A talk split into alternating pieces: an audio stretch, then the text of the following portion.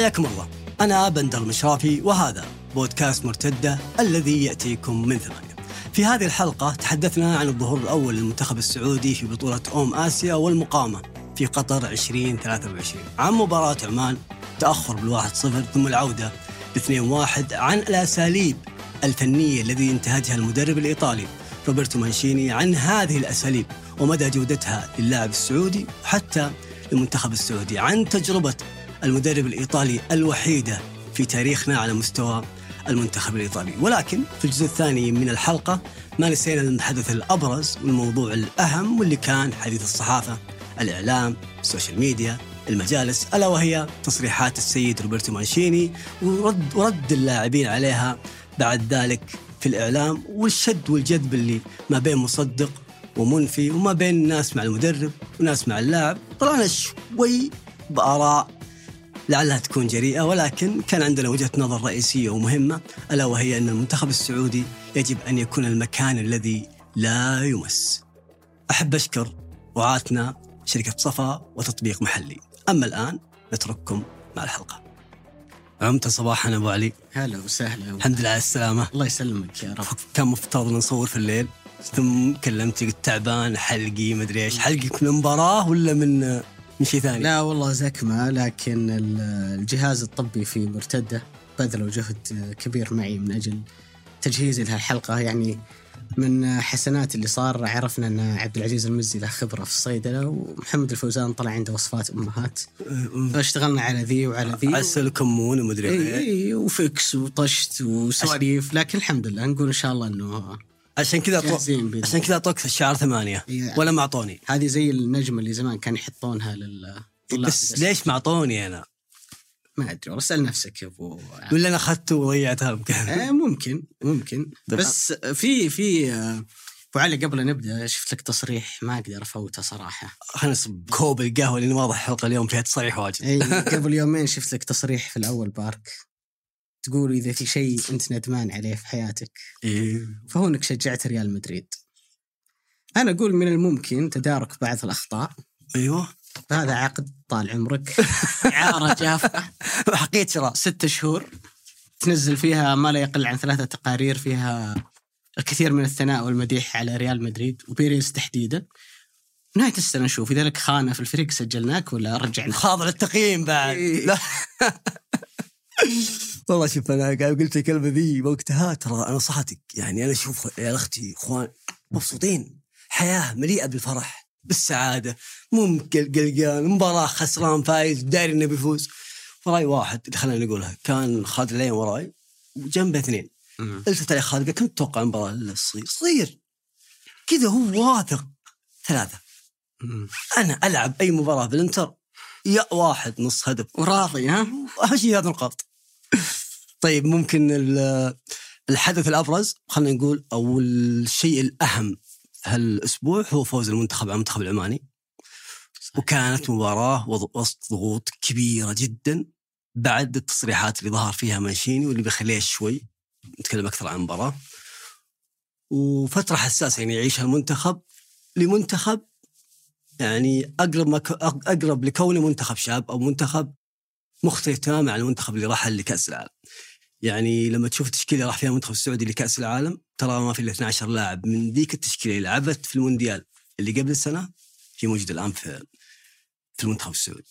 ولو تشوف قائمة الأسماء المختارة من مانشيني بتشوف ان القائمه تعتمد بشكل كبير ومباشر على اللعيبه الشباب. ولو تفصل شوي وتدخل في في عمق الخيارات اللي كان يختارها السيد مانشيني طوال فترته اللي هي 140 يوم لأن ما بعد استقالة أو أو خروج رينارد كان عندنا 150 يوم بدون مدرب. ثم بعدها تم توقيع مانشيني وصار عندنا 140 يوم من لحظه توقيع مانشيني إلى بطولة آسيا أو إلى أول مباراة. وفيها تقريبا ثلاث أيام فيفا أو ثلاث استدعاءات. استخدم فيها مانشيني 51 لاعب آه. للمنتخب السعودي. ال 51 لاعب ذولي 17 لاعب منهم كان الاستدعاء الأول لهم للمنتخب أي أنه كان يحاول يعطي فرصة أكبر لكثير من العناصر إنك تشوفها والدليل على ذلك كثير من الأسماء الموجودة الآن مع المنتخب هي تلعب مشاركتها الأولى أو منافستها الأولى على الصعيد الدولي مع المنتخب الوطني السعودي، نفس الكلام كان ينطبق على تجربته مع إيطاليا. 57 لاعب في الخمس سنوات اللي قضاها مع منتخب إيطاليا كانوا يلعبون مباراتهم الأولى مع منتخب إيطاليا. يعني كان يفتح المجال إنه يشوف أسماء أكثر إنه يتعرف على اللاعبين إنه يحاول يعطي كل لاعب فرصته خصوصا اللعيبة الشبان لأن لما وصل لإيطاليا وصل لجيل منتهي. ما تاهل كأس العالم وقتها. ولما بدأ في في عملية الإحلال اللي كان يسويها المنتخب الإيطالي وصل لمرحلة المنتخب عبارة عن ميكس بين لعيبة شبان ولعيبة خبرة. يعني تجي تشوف الدفاع مثلا تلقى بونوتشي وكيليني. من سنوات طويلة هم يلعبون في الدوري الإيطالي ولكن شوف خط الوسط. خط الوسط تعتمد على ثلاثة شبان ما كنا نراهم إنهم ممكن يقودون خط وسط منتخب ايطاليا جورجينيو فيراتي وباريلا. الثلاثه ذولي هم اللي غيروا شكل وسط الانتر وتشوفهم كل الثلاثة مو في ولا واحد منهم بدني يعني كلهم حرفيا لعيبة فنيين. فصنع تغيير في في إيطاليا. وبدا رحلته مع المنتخب السعودي. وكانت هذه أول مباراة على مستوى بطولة دوري الدوري أمم آسيا. كيف شفت المباراة؟ شوف خلينا نقول في البداية إنه المنتخب السعودي احتاجوا بشدة لأنه يكسب ذا المباراة ايا كان المستوى ايا كان الأداء الموجود عشان الناس تنسى شوي اللي صار في المؤتمر الصحفي اللي صار قبلها بيوم واللي أعتقد إنه طوال تاريخ متابعتي كرة القدم السعودية. أنا ما عمري شفت مؤتمر صحفي رنان وخلق ضجيج. وأثار ضجة زي اللي سواه آه، مانشيني. المدرب والمنتخب بالضبط مدرب المنتخب. فكان يعني شيء غير غير معهود وقسم الآراء الناس إلى ناس معه وناس ضد. فبالتالي عشان تخلي كل هالأشياء وراء ظهرك كنت تحتاج إلى إنه أنت تلعب مباراة تكسبها بأي شكل من الأشكال. خلال الفترة الماضية المنتخب السعودي لعب عدة مباريات ودية بطلب من مانشيني. كانت المباريات هذه غير مقبوله. فبالتالي انت الشكل اللي انت بتشوفه للمنتخب السعودي في في الملعب إلى حد كبير بيفاجئك لأنه صحيح. هو قاعد يشتغل على شيء. والشيء هذا أنت ما أنت قاعد تشوفه خلال الفترة الماضية فأنت من خلال المباراة راح آه راح تكتشفه. إلى جانب مثل ما قلت أبو علي إنه 12 لاعب بس من كأس العالم الماضية يعني في 14 لاعب جديد. 14 لاعب جديد في سنة واحدة أكثر من نصف القائمة ترى كبير الرقم. رقم كبير. يعني لو ترجع أصلا تشوف دوري أمم آسيا مش فينا أبطال آسيا؟ البطولة السابقة اللي في الإمارات ما راح تلقى ممكن ما أعرف صراحة كم لاعب ولكن ما راح تلقى ممكن خمس إلى إلى ثمان لعيبه وهو أصلا حتى أنت بنائك للمشروع حتى اليوم عقدك مع مانشيني. أربع سنوات. ممتد إلى 27 الهدف وش؟ كأس العالم 26 وبعدها بسنة كأس أمم آسيا. لأنه في ما بينها دائما فارق سنة فبالتالي أنت المفروض إنك تلعبها بنفس الفريق بنفس الجيل بنفس المدرب. فبالتالي إنك تغير هذا العدد من اللاعبين.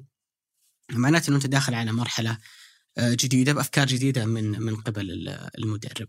أنا أقول إن أحسن حاجة صارت لنا في المباراة ان كسبنا بهذه الطريقة.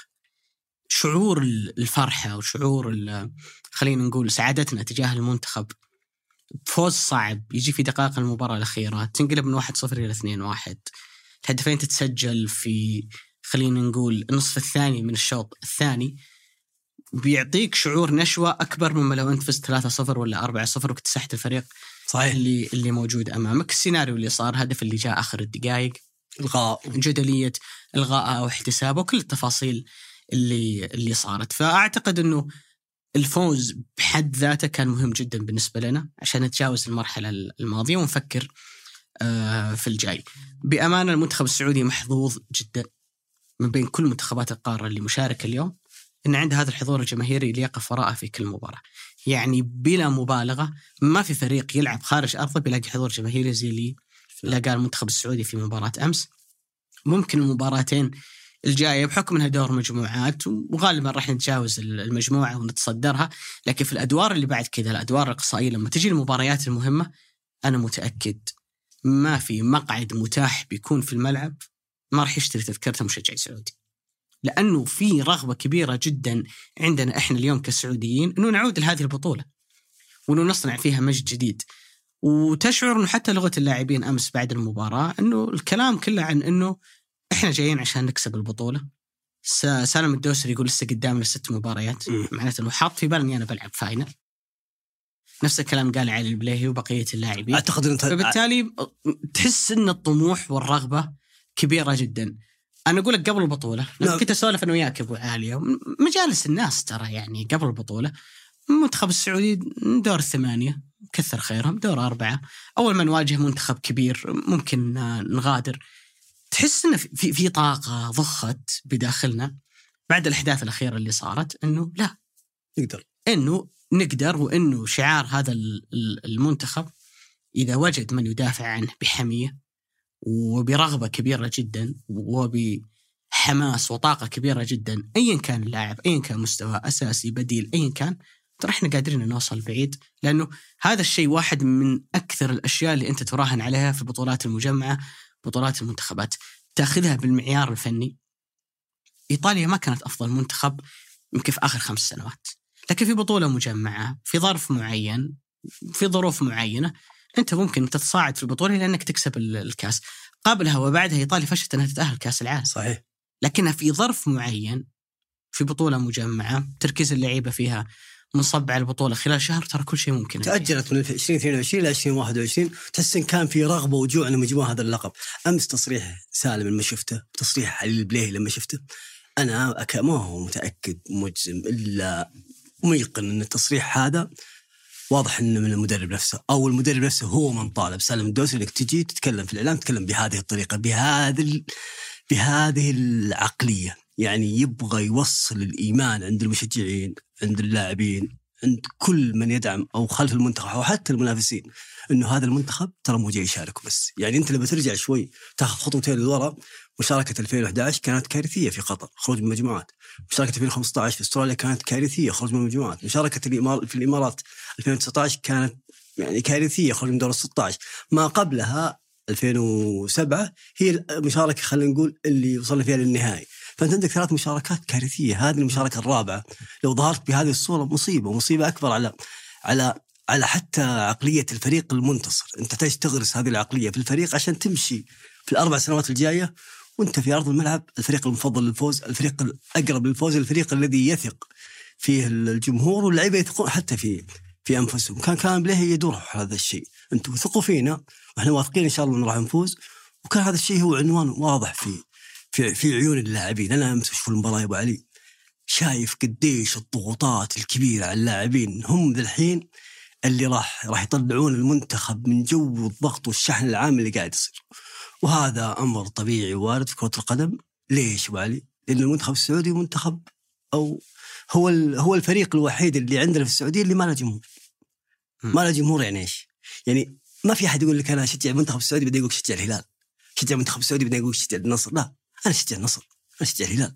فالأولوية دائم لناديه على منتخبه. ولما يصير قضية في أمر ما يكون دائم صفه يميل إلى إلى لاعب فريقه على المنتخب الوطني لأنهم في سنوات طويلة ترى.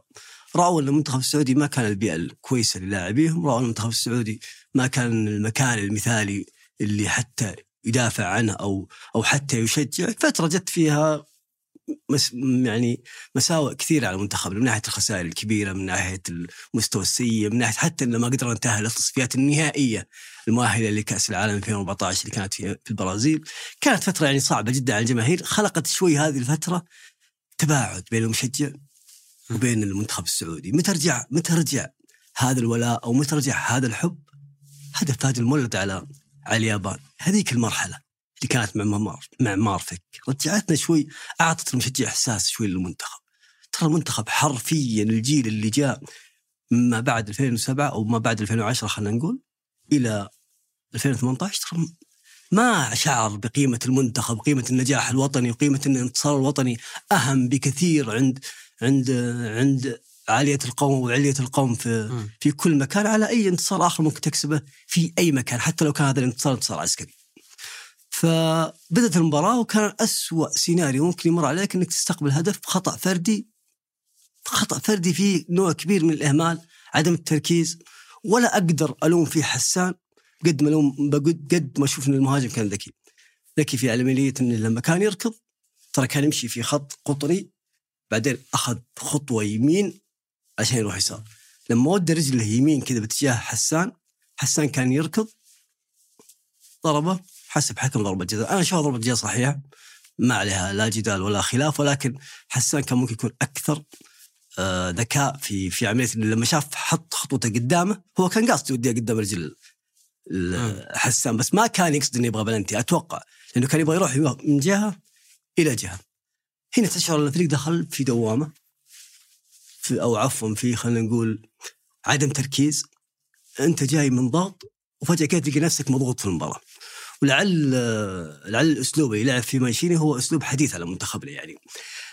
ما شفت المنتخب السعودي يمكن من سنين يلعب ثلاث مدافعين أو يلعب خمس مدافعين. ما أتذكر أنا متى كان آخر مدرب سوى هذا الأسلوب بهذه الطريقة. بس إني اللي أذكره إن مانشيني من المدربين اللي ما يحب يلعب بالطريقة هذه أو ما يفضل إنه يلعب بهذه الطريقة من سنوات أتكلم. ما أتكلم عن تجربته الأخيرة مع المنتخب الإيطالي لا. أتكلم عن تجربته الأولى مع الإنتر في سنة 2004 أتكلم عن تجربته الثانية في الإنتر في سنة 2016 أتكلم حتى عن تجاربه الأخرى مع السيتي ومع في قرارات الصراي وغيرهم من المنتخب من الأندية. بس مع المنتخب الإيطالي لا. جرب الأربعة ثلاثة ثلاثة جرب الأربعة أربعة اثنين ولكن المنتخب بشكل عام الإيطالي كان مبني أو كان قائم بشكل مباشر على ثلاث مدافعين أو الخمس مدافعين الطريقة اللي لعب فيها أمس مع مع عمان لما تشوف هذه الطريقة ليش أنا أحاول كذا أحلل ليش مانشيني اختار إنه يلعب بهذه الطريقة؟ ليش مانشيني ما ما مشى على ما كان ما كان عليه مارفك بيتزي وغيرهم رينارد وغيرهم مدربين المنتخب السعودي السنوات الماضية. يعني غالبا كنا بالأربعة اثنين ثلاثة واحد بالأربعة أربعة اثنين يعني كنا شوي كذا بأربع مدافعين. يعني شكل إنك تغير المدافعين إلى خمس مدافعين جديد علينا؟ والنادر تلقى حتى لاعب عفوا نادر تلقى فريق في الدوري السعودي كبير يلعب بهذه الطريقة. يعني الوحيد اللي يلعبها في السنوات الأخيرة اتحاد. في ظني إنه من الأسباب الكبيرة اللي اللي خلت مانشيني ينتهج هذا الأسلوب أو هذه الطريقة هو إنه يبغى يلعب بأفكار فنية مختلفة. ما أبغى أعتمد على لاعب الجناح التقليدي. أتكلم عن جناح زي سالم الدوسري جناح على طرف الملعب تقليدي مثله مثل لما أجي أحط واحد يمين أنظر في الدكة ما عندي أحد. من راح ألعب جناح؟ لو أصاب عندي سالم الدوسري الجناح الأيسر كيف بلعب؟ من بلعب جناح أيسر؟ بلعب غريب مثلا طيب مين بلعب يمين؟ فما عندك ذيك الكواليتي العالي والخيارات الكبيرة جدا على مستوى عندك أجنحة بجوده عالية. في نفس الوقت عندك بعض المشاكل على مستوى التنظيم الدفاعي، يعني لسه ال- لسه اللاعب السعودي ما بعد وقفته في الملعب. المساحه المساحات اللي بين اللاعبين اللي هم السناتر آه، طلوع الأظهرة ورجعتهم هل يرجعون في توقيت كويس ولا يتأخرون؟ فيسبب على المنتخب أو يسبب على على فريق اللي أنا أدربه مشاكل دفاعية. فأنا ما أبغى امن مناطقي أول شيء إن يكون عندي ثلاث مدافعين. الأظهرة اعطيهم أدوار قدام ولما يرجع ويتأخر أوكي في لاعب ترى مدافع بيغطي مكانك في لاعب محور يمين بيغطي مكانك وأنت ترجع تغطي خانتك. فكذا أنا أكون مأمن نفسي وفاتح اللعب أكثر مع الأطراف ومأمن لعيبة الأجنحة اللي أنا ما عندي خيارات كبيرة على مستوى اللاعب السعودي في الأجنحة أقربهم أكثر للعمق وبكذا أقدر ألعب أي لاعب في هذا المركز. أمس شفنا عبد الله رديف يلعب هذا المركز، سامي النجعي يلعب هذا المركز، شفنا سالم الدوسري يلعب هذا المركز، شفنا حتى غريب المداخل يلعب في هذا المكان. فأنا عندي أكثر من حل أقدر يكون خلينا نقول أشبه بلاعب وسط مهاجم يوقف بين الخطوط وقفته هذه اللي بين الخطوط أو بين المدافعين هدفها الأساسي هو إنه يصنع خيار الطرف الثالث. خيار الطرف الثالث يا أبو علي إني أنا كنو انت تشوف الرسم بالأساس. ثلاث مدافعين بتشوف كنو وخيبري. قدامهم سالم يسار ويمين خلينا نقول سامي النجعي يلعب دور كبير على كونه جوكر أكثر من كونه يميل شوي لكونه مهاجم. يعني كان وقت الكرة نفقدها كان يرجع يصير محور ثالث ثمانية. وقت ما ناخذ الكرة تشعر إنه بجنب سالم الدوسري وفي صالح الشهري قدام. فكان لما يوقف سامي الدوسري معطي ظهره أو حتى سامي النجعي معطي ظهره للمدافعين وقدامه كنو. لما يجيه ال pass من كنو لسالم الهدف من سالم يكون هو الطرف الثالث اللي يمشي ال pass للاعب آخر اللي هو يا سامي النجعي يا صالح الشهري. وبكذا أكون ال pass اللي المفروض يروح already صالح وأنا ما أقدر ألعب بسبب الخط الأول المواجه لي من من منتخب عمان هو قدامي. اللا- الكرة للطرف الثالث يكملها لي هنا. وشفناها كثير لمسة واحدة وعلى طول يمشيها سالم يمشيها سامي يمشيها صالح. وتكررت في أكثر من لقطة سواء الشوط الأول أو الثاني. الفكرة الثانية اللي شفناها من مانشيني ممكن تكون قديش أنا أستفيد من الأجنحة اللي عندي. أنا عندي ثلاث مدافعين الآن أبغى الجودة العالية من هذه الأطراف في الحالة الهجومية. أنا متأخر بالنتيجة أحتاج أرجع بالمباراة فكيف أعطي كيف يعطوني هذا البعد هجوميا؟ أنا لما أكون مهزوم هذول راجعين بيأمنون مناطقي عندي خمس لعيبة يقفلون بس لما أكون أبغى أتقدم أو أبغى أسجل بشوف الحل الهجومي عندهم فشفنا تقريبا سعود وناصر على أطراف الملعب موسعين لأبعد درجة لما الكرة تطلع وكثير من الكور طلعت قطرية من من أي لاعب من أي لاعب من لعيبة الوسط على سعود. كان سعود يحضر يعرض العرضية غالبا العرضية هاي تكون أرضية. تلقى ناصر الدوسري في منطقة الجزاء. والعكس صحيح لما الكرة تنطلق قطرية إلى ناصر ناصر يستلمها العرضية غالبا عرضية أرضية تلقى سعود في منطقة الجزاء. فأنا عندي الآن أربع لعيبة ثابتين منطقه الجزاء سواء صالح سواء سالم سامي والجناح الأيمن أو الظهير الأيمن أو الظهير الأيسر. فكانت أفكار خلينا نقول صنع فيها أو حاول يحل مشاكل كثيرة في المنتخب مشاكل الحالة الدفاعية مشاكل إني ما عندي أجنحة يعطوني بعد وحل كبير على مستوى آه، كرة اللاعبين وعلى مستوى حتى خياراتي بعدين مع المنتخب سواء إصابة لاعب أو غيرها وبنفس الوقت منتخب أو اللاعب السعودي في خيارات اظهرها كثير. فبكذا أنا اكون يعني حاولت إني أصنع شكل جديد للمنتخب. ممكن اللي يعيب هذا الأسلوب هي هو خلينا نقول ثنائية كنو خيبري. ما أعجبتني صراحة كثير على على مستوى صنع الأفكار. ممكن لأن كنا متأخرين. ممكن لأن الفريق يعني فقد الثقة في لحظة من لحظات اثناء المباراة. ممكن أعزيه هذا الشيء ولكن كنت أحتاج أشوف واحد في الوسط أقرب لكون regista هذا النوع من اللاعب regista طبعا هو. هو المصطلح اللي يحبون الإيطاليين يقولون على اللاعب الفتيت اللعيب اللي في الوسط زي بيرلو فيراتي زي كذا فما كان موجود هذا اللاعب المبتكر اللي اللي ممكن يعطيني الباص الطويل هذا أو الباص الأرضي أو حتى المهارة اللي ممكن يصنع فيها حل اثناء المباراة. خلينا نشير يا أبو علي إلى بعض النقاط في البداية. أولها أن غالبا المباراة الأولى لك في أي بطولة مجمعة هي طبيعي إنها ما تكون مباراتك المثالية أو اللي بتظهر فيها بأفضل شكل من الأشكال. خلينا نعطي عدة أمثلة على ذلك، أتذكر البرتغال لما نظمت كأس أوروبا 2004 والمباراة خسرتها من اليونان.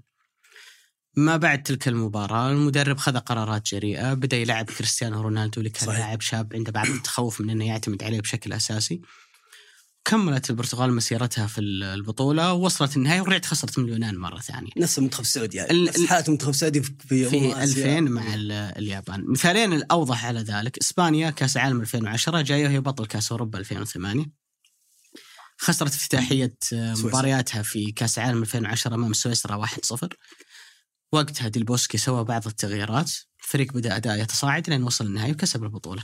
المثال القريب اللي كل الناس تتذكره لما كسبنا الأرجنتين في افتتاحية كأس العالم الماضية. بدأ مدرب الأرجنتين سكالوني يدخل بعض التغييرات بدأ يعتمد أكثر على ألفاريز. ماكاليستر بدأ يعتمد أكثر على جوليان الفارس بدأ يغير في بعض العناصر يغير حتى في الرسم التكتيكي بدأ يعلى أداء الفريق إلى أن وصل كسب كأس العالم في نهاية الأمر. فدائما المباراة الأولى ترى أنت ما تقدر تعطي فيها أفضل أداء. مهما كانت المباريات الودية جادة وقوية يظل دائما نفس المباريات الرسمية بالحضور الجماهيري بهامش الخطأ القليل فيها. هي شيء مختلف تماما عن المباريات الودية فبالتالي أنا ما أنتظر من المنتخب مع مانشيني انه يعطيني مباراة بلا أخطاء ولا يعطيني مباراة مثالية على مستوى الأفكار على مستوى التطبيق التنفيذ قياسا باللي انتظره منا في الجولات القادمة. ولعل بيساعدنا أن المجموعة يعني قادرين إحنا نتجاوزها بثلاث انتصارات على الورق قادرين نكسب الثلاث منتخبات الموجودة وبعد كذا يبدأ يعني الشكل النهائي أو الشكل اللي هو عبارة عن أفكار مانشيني زائد تصحيحها ومعالجته لبعض الأخطاء اللي ظهرت في ثلاث مباريات أنا أنتظر إني أبدأ أشوفها من مباريات دور ال 16 هذه أول نقطة. النقطة الثانية لعب ثلاثة مدافعين. تبدو كمان لو إنها فكرة قديمة. في كأس العالم 1990 ست منتخبات من الثمانية اللي وصلت إلى دور الثمانية كانت تلعب نظام ثلاثة مدافعين. كان أسلوب شائع في العالم وقتها.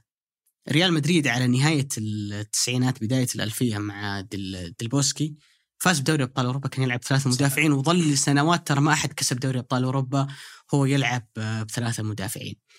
نظام ثلاثة مدافعين يمكن اليوم ما رجع إلى كرة القدم كنظام ثابت يعتمد عليه فريق أو منتخب على طول لكنه بالنسبة لكثير من المدربين هو plan B يعني ما أقدر أقول اليوم عن بيب جوارديولا أن منهجيته في اللعب تعتمد على ثلاثة مدافعين بس ما يمر موسم وبيب إلا ما يستخدم نظام ثلاثة مدافعين على الأقل في عشر مباريات من الموسم.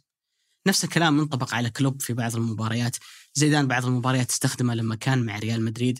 ممكن ما هو بأسلوب أنت تعتمد عليه على طول الخط، تبني عليه فريق وتبني عليه مدرسة تدريبية، ولكنه في بعض الأحيان أنت ممكن تحتاج له من أجل ظروف معينة، نوعية لاعبين موجودة عندك، خصائص لاعبين موجودة عندك، فممكن مانشيني يكون نظر الموضوع من هذا الجانب. اليوم على مستوى خط الدفاع أمس الثلاثه اللي شاركوا علي البليهي حسن تنبكتي وتتكلم عن لاجامي. جامي حتى لو تضيف عليهم عون السلولي حتى لو تضيف عليهم حسن كادش فأنت تتكلم عن لاعبين.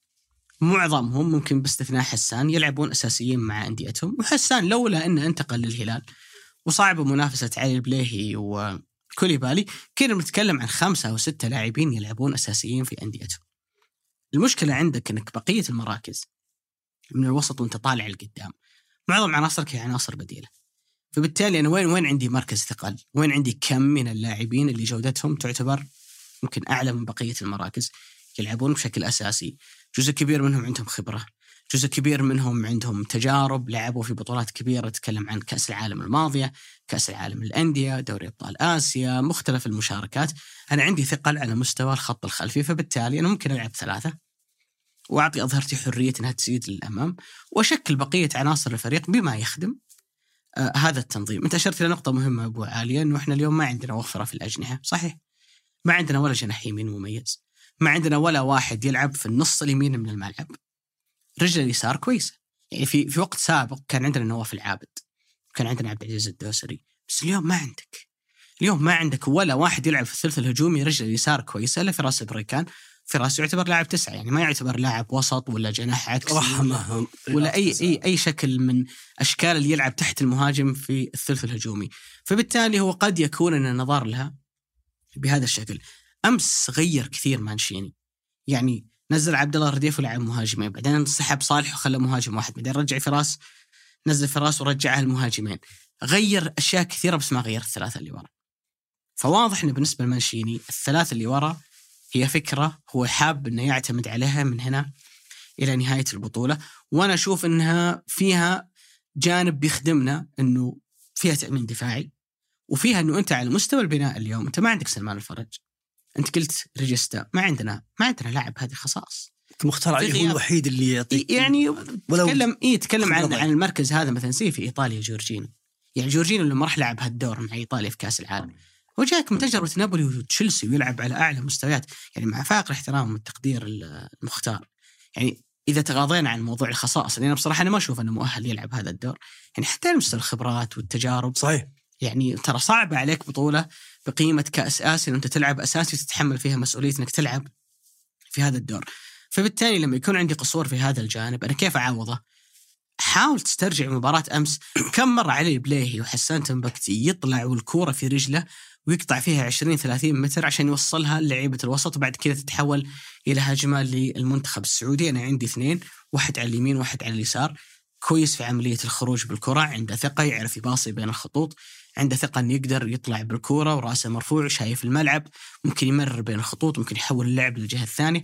فبالتالي هذا بيساعدني على عملية البناء. بناء الهجمات اللي راح تكون موجودة عندي. فأنت تأخذها بشكل عام هي فكرة قابلة للتطبيق. الآن وين يجي بعد ذلك في المراحل القادمة؟ وين يجي التعديل؟ يجي التعديل في في عملية الخمسة الباقين كيف أنت تتوظفها؟ يعني اللي شفناه في مباراة أمس والكورة معك أنت عندك ثلاثة اثنين فاتحين الملعب بالعرض بس كانت الفكرة دائما والكورة معك إنه عندك عبد الله الخيبري ومحمد كنو الاثنين اثنين لعيبة ستة وقدامهم سالم على اليسار وتكلم عن سامي في اليمين وفي الأمام صالح آه صالح الشهري. المشكلة كانت دائما المنتخب لما يطلع بالكورة مثلا يسار يطلع فيها علي البليهي لما يطلع بالكورة ويتقدم. محمد كنو ترى دائما يكون متأخر لأنه يعتبر كمان لو إنه محور ثاني. صحيح. فبالتالي أنت لما تباصي الكرة تباصيها لمين؟ تباصيها يا لسالم يا لاعب الظهير اللي موجود على اليسار اللي هو مثلا آه ناصر. ناصر الدوسري. باصيتها لأي واحد منهم. أنت الآن حطيتهم هم الاثنين إنهم موجودين على على جهة واحدة ومطلوب منهم يتدرجون بالكورة إلى أنه يوصلونها للثلث الهجومي خلق موقف عرضية مناسبة من ناصر تعطي سالم فرصة إنه يتوغل. المشكلة دائما هم اثنين. ترى يقول لك إن الشكل المثالي في كرة القدم هو المثلث. ليش؟ لما نكون ثلاثة. يلعن أنا معي حامل الكرة معي الكرة وعندي خيارين تمرير. أنت لو قفلت علي واحد أقدر أباصي للثاني. لكن لما تكون الكرة معي وما عندي إلا خيار تمرير واحد قفلت عليه خلاص. بس هذا معناته أنا لازم يا يا إني أدور يا أرجع الكرة ورا. المشكلة كان دائما لما الكرة تروح عند سالم وناصر في اليسار محمد كأنه ما يزيد. لما تروح على جهة اليمين لما تكون عند سعود وسامي النجعي عبد الله الخيبري ما يزيد. فبالتالي كان شوية في صعوبة في إنك أنت تلعب المثلثات الباصات القصيرة اللي تقدر بعد كذا إنك تطلع فيها فرصة مثالية الظهير. لسعود أو ناصر إنه يلعب لك عرضية نظيفة محترمة أنت تقدر تسجل من خلالها. مع ذلك حصلنا فرص كثير جدا عن طريق ال- الكرات العرضية لكن هذا جانب أنت ممكن تقدر تطوره. شلون تقدر تطوره؟ ممكن تقلبها تلعب لاعب ستة واثنين لعيبة ثمانيات. ويصير سالم تحت المهاجم. فبالتالي الكرة لما تطلع يمين يطلع لاعب الثمانية هذا مع الظهير يميل سالم أو صالح ممكن حتى تلعب مهاجمين. فبالتالي يميل واحد منهم الاثنين اللي قدام مع لاعب الثمانية مع الظهير فيكون ثلاثة على الجهة اليمين. طيب نفس. الكلام يكون على جهة اليسار. طيب دقيقة ممكن لو نرجع للمباراة أبو علي شوي. شوف الشوط الأول الحالة اللي صارت فيها تحس الفريق كذا فقد السيطرة وفقد فكرة التنظيم اللي اللي كان ماشيين يباني عليه الفريق. لكن الشوط الثاني كان واضح جدا الفكرة اللي جالس يلعب فيها ماشيين الشوط الثاني علي لو لاحظت انت سالم وين نازل؟ ولاعب خلينا نقول سامي أو حتى عبد الله رديف. وين كان نازل؟ أثناء لما يكون الكرة مع كنو والكرة مع مع البليهي وهو يركض فيها. تشعر تشعر إن سالم واقف معطي ظهره للباب وهو في عمق الملعب. تشعرون حتى عبد الله لطيف لما نزل بدال سامي النجعي حتى سامي النجعي في نفس المركز كان مسوي نفس الفكرة. صالح الشهري نفس الكلام. فتشعر إنه ما كانوا مايلين للطرف أكثر من كون اللعيبه عمق ملعب. حتى غريب لما نزل نزل هو هو واضح تركيزه اني أنا في أنا لاعب في عمق الملعب. ينتظر الباص يجيني وأنا أصنع المثلثات اللي قاعد أتكلم عنها. أنت قبل شوي عنها يعني. لما يوصل الباص من كنو الغريب خلاص سالم يساري ولا صالح يميني ولا بلعب المثلث هذا. ما كانت الفكرة إني أنقل هذا. هذا المثلث إلى طرف الملعب بقد ما يكون هذا المثلث في عمق الملعب. وأنا فاتح اللعب بال- بالاجنحه يعني لو كان هذا المكان أو لعبت الباص الأول وحسيت إن الفريق متكتل أنقل اللعب أو كرة من طرف لطرف يكون عندي حلين أو خيارين في اللعب أو أسلوب أو منهجيتين مختلفة.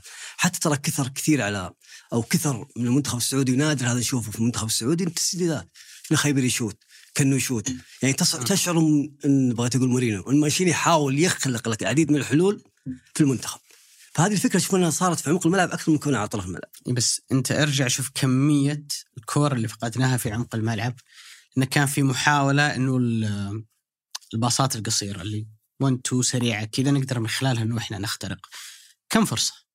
حصلها المنتخب السعودي بهذا الشكل. يعني. إنه قدر إنه من خلالها يلاقي فرصة إنه يسدد من داخل ال 18 أو من حافة ال 18 لو أنت تلعب ضد فريق قادر إنه يرتد عليك أنت قاعد تقدم له هديه مجانيه أخطر مكان أنت تفقد فيه الكرة هو عمق الملعب الملعب.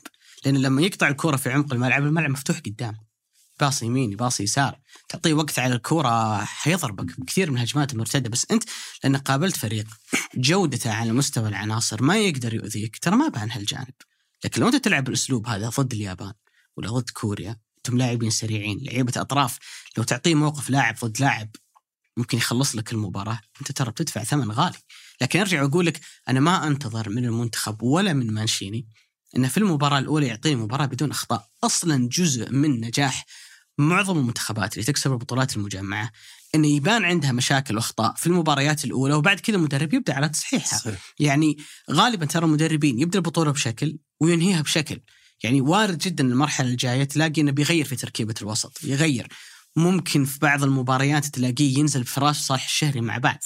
ويوظف سالم الدوسري توظيف مختلف يعني هو مع مرور الوقت بيبدأ يغير بعض الأشياء اللي موجودة في المنتخب لكن الشكل العام للمنتخب في حاجتين أنا في ظني جميلة جدا. الأول لما الكوره تكون معنا تحس إن المنتخب قادر إنه يسيطر عليها. نرجع ونقول إن المنتخب العماني بأمانة هو ليس ليس خلينا نقول اختبار حقيقي لأنه أنت عشان توصل المنتخب السعودي إما إنه يجيب البطولة أو إنه خلينا نقول الهدف هو إنك تفوز بكأس آسيا. سيقف في طريقك بينك وبين البطولة أستراليا، اليابان، كوريا، إيران منتخبات قادرة إنها قادرة إنها تؤذيك. صح فبالتالي هل تقدر وأنت تسيطر على الكورة بهذا الشكل لما تلعب ضدها؟ لكن على الأقل اللي شفناه في مباراة أمس إن المنتخب السعودي عنده أفكار واضحة لما الكره تكون معه تنظيم اللعيبة توزيعهم في الملعب قادر إنه يسيطر عليها قادر إنه لما ينضغط عليه لما يحاول يدور الكره في انتشار جيد من قبل اللاعبين الشيء الثاني في الشوط الأول تحديدا لما كان المنتخب العماني في بعض الفترات الكرة معه هو اللي قاعد خلينا نقول يمشي المباراة. مانشيني كشف عن جانب مختلف تماما عن اللي شفناه مع رينارد ومع بيتزي بيرجعنا إلى زمن ممكن زمن مارفيك. المنتخب السعودي ما يضغط. ترى لما كان المنتخب العماني يحاول إنه يبني هجماته المنتخب السعودي كان يرجع إلى نص ملعبه ويقول لك ابن يا حبيبي زي ما تبغى أنا ما راح أضغط عليك ضغط عالي. أنا بتراجع إلى نصف ملعبي وهذا هو الشكل اللي أنت ممكن تكسب فيه المباريات الكبيرة. المباريات الكبيرة.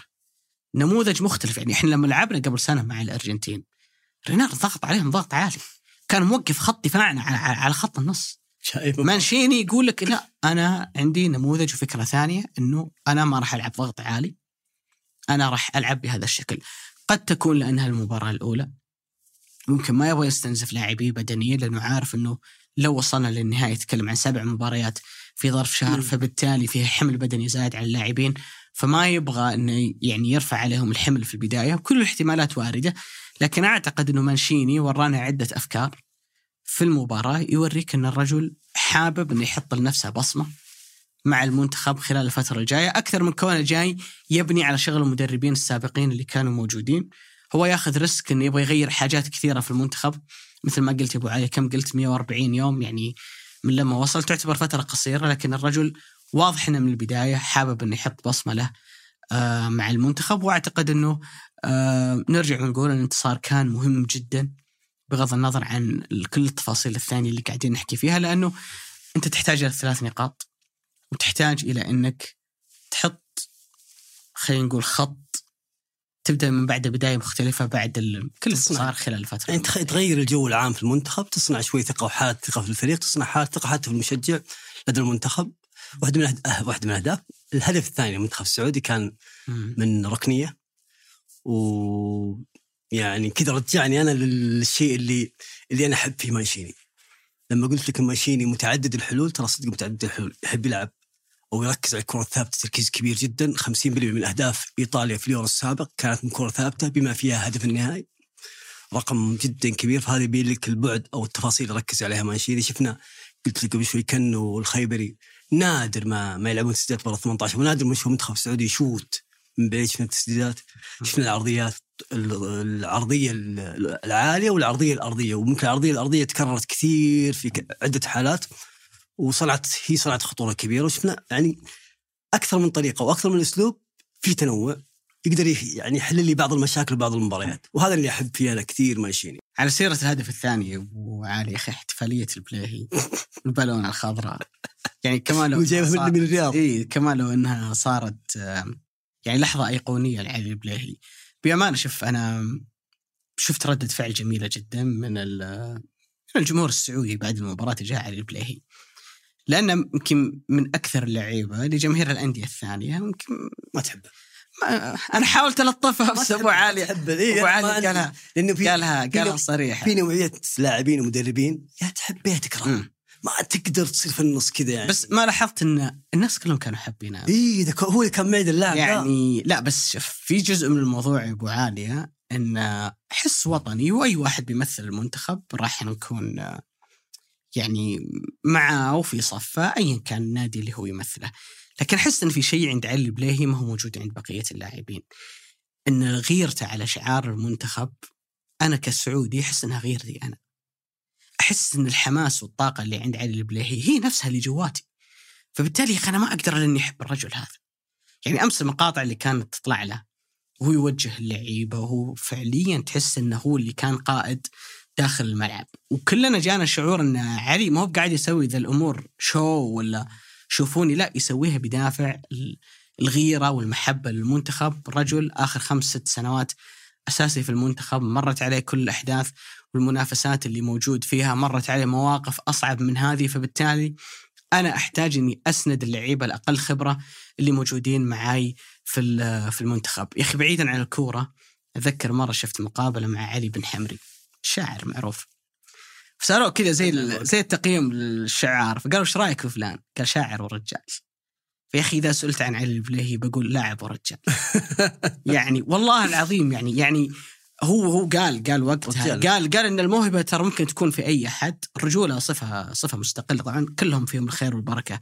لاعبي المنتخب. بس يا أخي تحس إن علي البليهي كذا كيف كيف أقول لك يعني بنلعب ضد أي منتخب. قل بنلعب بكرة ضد إيران. ومعهم مهدي تارمي. وكلنا يدينا على قلوبنا منه. ما في واحد في المنتخب تقول برد قلبي. بيبرد قلبي فيه الا علي البليهي تلعب بكرة ضد إيران. تلعب ضد كوريا معهم سون إذا هو مثلا بيلعب في جهته. ما في واحد تقول أنا مرتكي عليه المباراة الجاية بي بيوقف لي ذا اللاعب وبيتعامل مع ذا اللاعب زي علي البليهي دون قصور في البقية. ليش؟ لأنه يقدر إنه يطلعك من جو المباراة. ما يرتكب معك أخطاء. وأنا أقول دائما عن علي البليهي علي البليهي ترى ممكن يتهاون في المباريات اللي أقل أهمية لكن علي البليهي عمره ما ينكبك في مباراة كبيرة. يعني تأخذ مسيرة علي يمكن الكورة اللي قلشت منه في مباراة الفيحاء في نهائي كأس الملك. دانتي اللي كانت بين الهلال وبين الفيحاء. غيرها في المباريات الكبيرة علي البليهي ترى نادرا ما يرتكب أخطاء. ويقدر يطلعك من جو المباراة وهو يبقى في جو المباراة. صح. فبالتالي أعتقد إنه في حل. المرحلة هذه زي ما قلت تذكر اللي سواه كليني مع إيطاليا في كأس اوروبا الأخيرة اللي حتى لو وصل الموضوع إلى إني أمسكك مع رجلك بس ما ما, ما تروح تحس انه زي ما قلت لك علي البليهي هو يمثل الغيرة والنار اللي جوات كل واحد سعودي تجاه هذا المنتخب. أكثر واحد حاس فينا إحنا كمشجعين. في الجمهور اللي حاضر. يعني ترى متكلم عن جمهور يعني يا أخي ترى كلهم جايين من مختلف مدن المملكة. اللي راكب طيارة واللي قاطع له خط كم ساعة واللي واقف في المنفذ يحتري دوره عشان يدخل. ترى كلهم متعنين. كلهم متعنين عشان المنتخب. في اللحظة اللي بسبب الأحداث الأخيرة هناك نوع خلينا نقول ما يعني من التساؤلات عشان ما أقول من الشك تجاه أهمية المنتخب وقيمة المنتخب عند لاعبينا الرجل هذا يوريك يقول لك أنا مستعد أسوي أي شيء. في سبيل أن المنتخب هذا يكسب. آه الناس كلها مبسوطة منه اللي صار في مباراة الأمس. وإن شاء الله يا رب هو. وبقية زملائه يكملون على هذا ال- ال- المستوى. وإن شاء الله يا رب أن لاعب ورجال كل مباراة نجي نقولها عن لاعبين يعني ثلاثة. كل 11 لاعب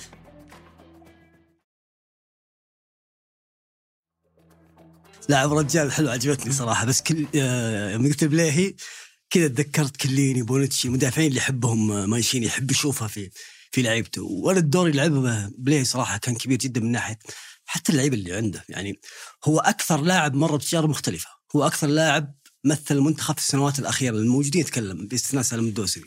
هو أكثر لاعب مر ب بعدة منافسين مختلفين من اللعيبه الصفوة في العالم إلى اللعيبه الأقل. هو أكثر لاعب مر بهذه التجارب. هو عارف كيف يتعامل معها.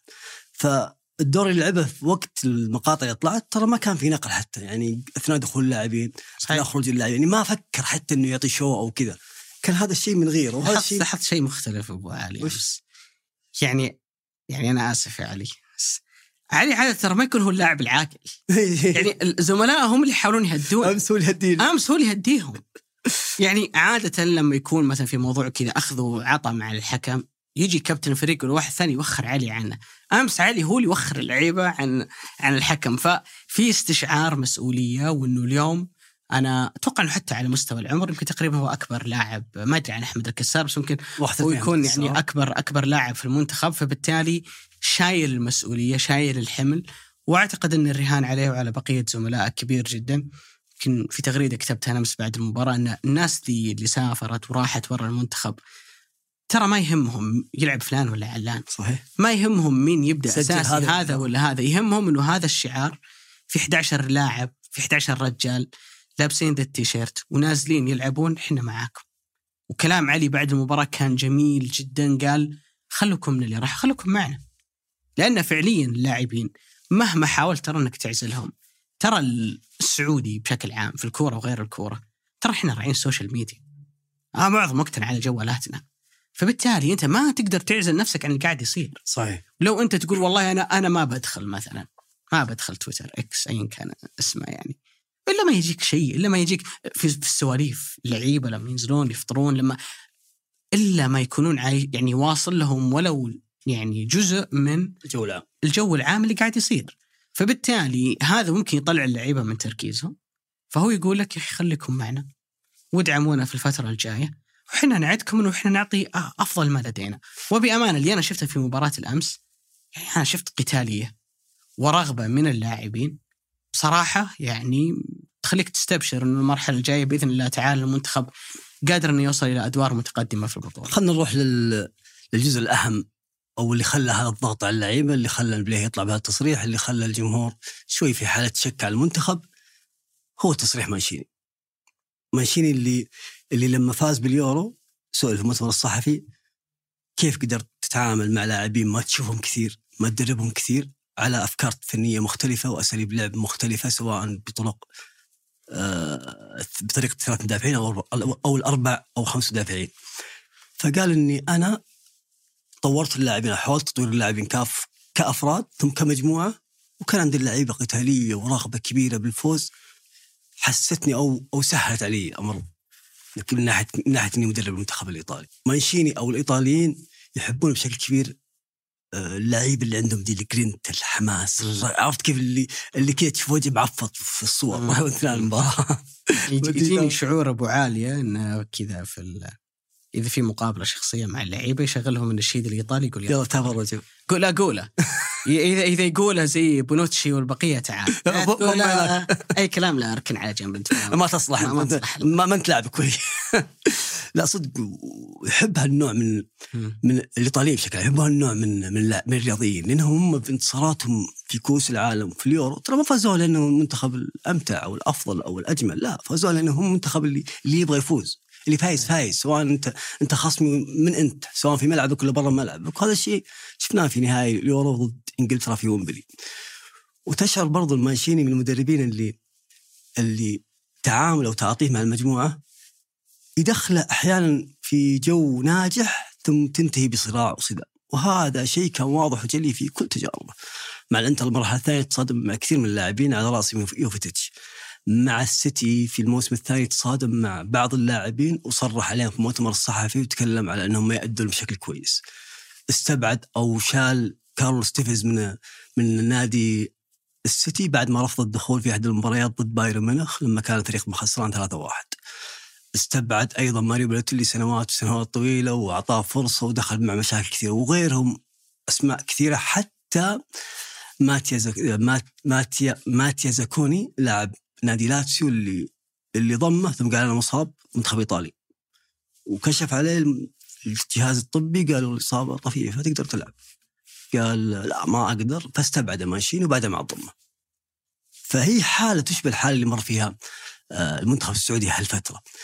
أنا لا أتذكر إن جانا مدرب سعودي قوي شخصية بهذه الطريقة إنه يتصادم أو إنه يستبعد لعيبة ممكن ينجحونه على مستوى النجاح الفردي الخاص فيني أنا.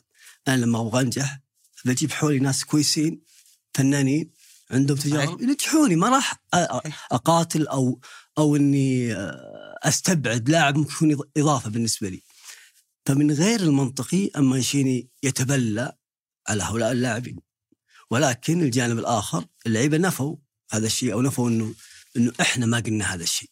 أو إحنا ما ما صدر منا هذا الشيء. وهذا أنا أشوفه في القضايا العامة هو هامش. يعني أي قضية أو أي خلاف بين شخص وشخص تلقى هامشية في الرأي. أنا أنا أقول كذا وأنت تقول كذا. أنا أقصد كذا أنا أنت تقصد كذا. أنا قلت هذا الكلام عشان كذا أنا قلت هذا الكلام عشان كذا. ولا لو لو كانت الأمور ما فيها هامش صحه وخطأ ما كان في محاكم وما عاد في قضايا ولا عاد في حتى خلافات بين الناس ولا ولا أمن الناس حتى في بيوتهم. بس هذا النوع من الهامشيه يخلي أنا عندي ردة فعل تجاهك. يعني ولا راح أنا أكون الشخص المذنب 100% حتى لو كنت أنا مذنب ولو جزئيا لأني برجع بروح لك التفاصيل. صار كذا وصار كذا وصار كذا وأنا سبت كذا قلت كذا. والمدرب نفس الكلام. ولكن أنا بالنسبة لي آخر شيء صار. آخر شيء صار هو حديث مدرب. مدرب قال إن هذا اللاعب قال كذا. خلاص انتهى النقاش. اي تميل يا أبو علي. أنا أميل دائما مع الرئيس مع المدرب. المدرب إذا قال هذه الكلمة المدرب هو مصدق. ليش مصدق؟ لأنه هو المدرب. هو الرئيس. أنا ما أصدقك أنت اللاعب لأني متأكد إن في هامش هنا. بين كلام المدرب وبين كلام اللاعب في هامش. هذا الهامش يجي أنا أنا كنت أقصد كذا. ما كنت أقصد كذا. أنا كنت أبغى كذا. ما كنت أبغى أشوف الشيء ذا. فيجيك التفاصيل اللي هي already تخلق الخلاف بين الناس. في جميع شؤونهم بعد مو بس في كرة القدم ومو بس في استبعاد ضم اللاعبين حتى في في العمل في, في النقاشات في في كل شيء. لازم يكون عندك هذا الهامش. فأعتقد إن هذا الهامش هو اللي يصنع الخلاف حتى على مستوى الجماهيرية. أنا على الصعيد الشخصي ما ودي أميل لطرف على طرف. بس ما أبي يكون المنتخب عبارة عن تمرد. إن فيه هذا الطابع من أو الشكل لعيبة المنتخب. أنا أعرف إن المنتخب ما له جمهور وأنا أعرف ما حد يشجع المنتخب وأنا أعرف إن كل المدربين أو كل اللاعبين أو كل المشجعين عفوا يحبون أنديتهم أكثر ما يحب المنتخب ولا هم المنتخب. هو هم لاعب فريقه لما لاعب فريق يقول أنا صار معي كذا بيصدق لاعب فريقه ما يصدق المدرب حتى لو مدرب هو الصادق. وإيش أصلا مصلوح المدرب أو مصلوح حتى رئيس رئيس أو الاتحاد السعودي من إنه المدرب يطلع ويتكلم هذه التصريحات. هاي التصريحات 100% من الاتحاد السعودي عارفها داري عنها وداري انها بتصدر من المدرب. وانت تتكلم ترى عن قائد المنتخب السعودي. مم. تكلم عن صلاح أبو غنام علي طلع وأقسم قال الكلام هذا ما صار. هو أقسم. أنا ما أبغى أدخل في الخلاف نفسه. أنا ما أنا ما اكلمك عن الخلاف نفسه. أنا ما راح أميل لطرف لطرف. ما أبغى أقول لك إني أنا مع سلمان ولا مع مانشيني أنا مع سلطان ولا مع مانشيني ما يهمني هذا. أنا ما هذه حالة. أنا أقيس على الحالة ذي مستقبل. هي فيها هامش. الهانة قلت قبل شوي فيها هامش. هامش صحة من سلمان هامش صحة من مانشيني مستحيل يا أخي لو كانت الأمور صريحة وواضحة في أعين الناس ما كان في هذا ال- هذا النوع من من ما, ما كان في محاكم ما كان في قضايا. كان كل شيء أبيض وأسود وخلاص حلت المشاكل. ما ما يصير في خلاف بيني وبينك. ففي الهامش هذا موجود. أنا ما أميل على أحد له بس أنا ما أبغى أن يكون المنتخب السعودي الجو العام فيه جو. متمرد. طيب أبو علي أنا وياك يمكن نشترك في شيء. إنه عندنا متابعه للكره المحلية واطلاع كبير على كرة القدم الأوروبية فنحب دائما الربط وال... والنماذج هذه. هل تتذكر مؤتمر صحفي لمدرب تكلم عن لاعبين بعينه وهاجمه؟ سيدي سواء مانشيني أنا يجي في بالي نموذج واحد أتوقع انت تتذكر. مورينو تراباتوني أوه. لما يوم كان مدرب آه، باي- باي- بايرن ميونخ. إنه طلع وقال للصحافة طبعا تراباتوني عاد خربها يومها مرة يعني. وقال ان فلان وفلان وفلان اللي أنتم تدافعون عنهم مطعم كذا كذا كذا. فهو أمر غير مألوف في الكورة ابدا تحت أي ظرف.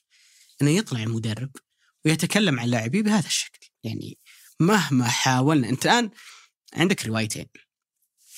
الكلام والحديث كله إحنا نروح يمين ولا نروح يسار؟ مع هذا الاتجاه وهذا الاتجاه.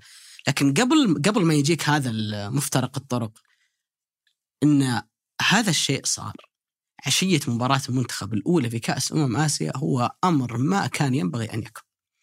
تحت أي ظرف تحت أي مسمى مهما كانت المسببات المفروض إنه ما كان يصير. ليش؟ لأنه طلع طلع الناس والجمهور والإعلام وحتما اللاعبين من جو التركيز الكبير جدا اللي كان المفروض أنت تكون عليه أثناء البطولة. ترى ممكن الأمر هذا يكون ترى له جانب إيجابي، ممكن يكون شحن طاقة اللاعبين، ممكن يكون حفزهم، ممكن يكون خلاهم أفضل للمرحلة القادمة، لكن نتكلم في الظروف الطبيعية اللي صار. ما كان ينبغي صراحة إنه إنه يكون. الآن نجي إنه عندنا روايتين، أنا في ظني كلا الروايتين يا أخي صعب صعب صعب إنه أنت صعب إنك أنت تصدق إن المدرب بيقول ذا الكلام على اللاعبين. ما في شيء صار. وصعب أكثر من جانب ثاني تقول عن مواطن سعودي انه طلب منه انه ينضم للمنتخب. هو وما, كان عنده ما, ما كان عنده رغبة إنه ينضم. ترى مو ضروري إن الرفض يكون انه أنا ماني بجاي. بس ممكن بعض اللاعبين تعود من تجارب سابقة مع مدربين سابقين ياخذ ويعطي معه. يقول والله أنا مثلا ماني جاهز ألعب المباراة القادمة. وترى لو صارت ترى يعني ما هو بشيء خلينا نقول غير طبيعي.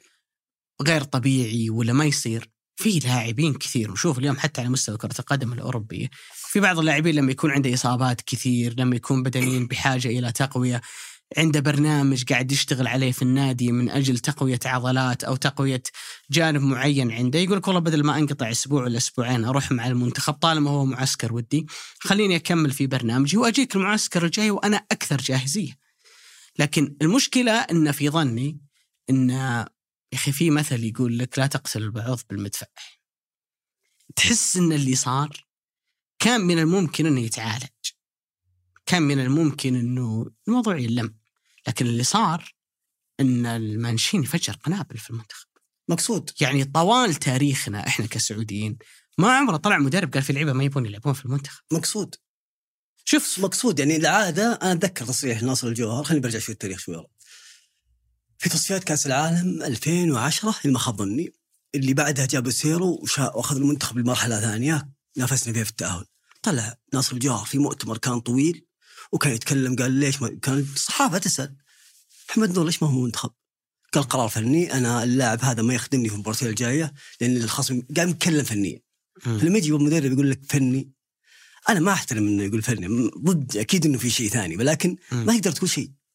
بس لما يجي مدرب يقول لك لا اللاعب ذا يبغى يلعب أساسي يا ما أبغى أجي شيء غير سلطان- مسبوق إيه. أبو علي. سلطان غنام. غير مسبوق. سلطان غنام سلطان غنام ترى في غير مسبوق فعلا على على صعيد نصرح فيه. سلطان غنام تحس إنه فيه اعتراف ولو جزئيا. سلمان فاج قال لك والله إني ما قلتها.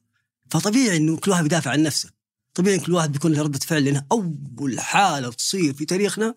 المدرب يقول اللعيبه اللي قالوا كذا لأنها فيها يلمسها الحس الوطني شوي يلمسها الدافع ال- إنك أنت ما تبغى تلعب تمثل الوطن أنت تبغى تتمرد أنت تصنع قوة لك فردية في المنتخب. فيجي هنا شوي نوع من اللي يسميه إحنا inside inside national team يعني من- شفت شيء من الداخل في الفريق؟ مم. في النوع هذا ما هو موجود يا أبو علي موجع موجع لي كلاعب إي موجود يعني لو أنا لاعب كرة قدم قل إني فاشل قل إني أتوطى الكورة. قل إني سيء قل إني نكبة بس لا تقول إني ما أبي ألعب موجع لك كلاعب كرة قدم وموجع حتى للجمهور اللي يحب هذا اللاعب وموجع حتى المنتخب السعودي نفسه. موجع حتى المنتخب السعودي على مستوى مكانته على مستوى حتى آه، البطولة اللي هو ينافس فيها يعني تأثر على كثير على على اللاعبين في المعسكر. ولكن مقصوده. وأنا متأكد إنها مقصودة من الاتحاد السعودي لكره القدم إنه يطلع ويقول هذا الكلام. هي أول شيء فيها نوع من التربية. للجيل الجاي ما أتكلم عن اللعيبه دول أتكلم عن الجيل الجاي. فيها نوع من الشفافية الكبيرة.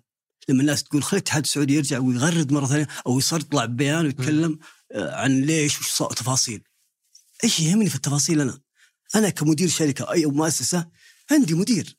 المدير هو من يقرر وأنا من أحاسب. الهامش هذا اللي كنا نتكلم عنه اللي بين كلام منشيني واللي رواه منشيني وبين اللي يرويه اللاعبين اللي بينها هذا هو هو هو اللي فيه الشعر هل هو هنا ولا هنا؟ أنا ما أدري صراحة هي هنا ولا هنا بس إني أميل بشكل بشكل كبير على إنها تجاه المدرب لأن المدرب ما يبغى يخسر نجومه في نهاية الأمر. ولا لو كان لو كان قول الحق سهل لو كان قول الحق آه، بهذه الطريقة لسهل على الناس قوله. يعني لو كانت أبيض وأسود كان الناس سهلت عليهم تقول الحق وتقولها. بكل بساطة. بس صعب ما في أسود وأبيض. اللي أبغى أقوله إنه هذا الشيء جديد علينا وجديد على الجمهور وجديد على الاتحاد السعودي وجديد على اللاعبين وجديد على كل الناس. بس هل هذا الشيء هو الصح؟ ما أعرف. ما بعد ذلك هل هذا الشيء راح ينعكس على على اللاعبين الموجودين؟ على مستقبل اللاعبين اللي راح يجون المنتخب؟ على حتى اللعيبة اللي اللي تم استبعادهم؟ المفروض إنه. الرجل يقول أنا ما راح أضمهم حتى مستقبلا. ما يهمني. يعني قفل الباب عليهم. القضية ما هي ما هي بس كأس آسيا الحالية. قفل الباب عليهم حتى للمستقبل. يعني شوف المفروض انك تسألين نفس السؤال اللي سألتك يا أبو علي إلى أي الرايين تميل؟ في في سياق زمني للموضوع لابد إن ما نغفله، مانشيني قبلها بيومين في التمرين. سئل عن ذا الموضوع، قال بعد يومين عندي مؤتمر. الله يحييكم. الساعة 12 الظهر تعالوا المركز الإعلامي. مؤتمر صحفي وبجاوبكم على الأسئلة اللي موجودة. معناتها أن خلال اليومين هذه أنا وياك يا أبو علي اليوم جايين للحلقة. كل واحد منا محضر كلام بيقوله. كل واحد منا وهو جاي يفكر أنا وش بقول. تخيل أنك أنت مكان مانشيني. أكيد أنك مليون مرة بتفكر أنت وش بتقول؟ أنت متوقع أن هذا أول سؤال بتنسأل في المؤتمر. ومن يومين أنت أعلنت أنك أنت بتجاوب في المؤتمر. هل يعقل إن مانشيني؟ ما بحث الموضوع هذا مع ياسر المسحل هل يعقل إن مانشيني ما أخذ وأعطى في الموضوع هذا مع بقية بعثة المنتخب حسين الصادق محمد أمين مختلف الأسماء اللي آه، إبراهيم القاسم مختلف الأسماء اللي موجودة معاهم مع المنتخب السعودي في قطر. أكيد أكيد إنه تم بحث هذا الموضوع. وأنا لو أنا مكان ياسر المسحل بسأل مانشيني أنت وش بترد في المؤتمر؟